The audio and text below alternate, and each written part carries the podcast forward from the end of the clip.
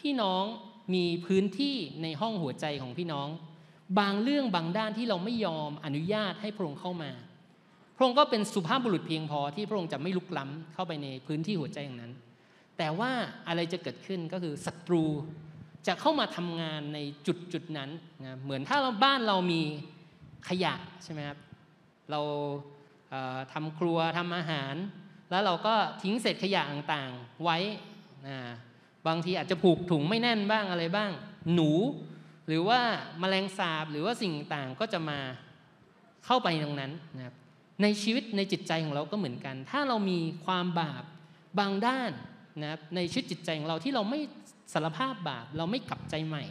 นะครับพื้นที่หัวใจอย่างนั้นก็จะเป็นพื้นที่ที่ศัตรูจะเข้ามาน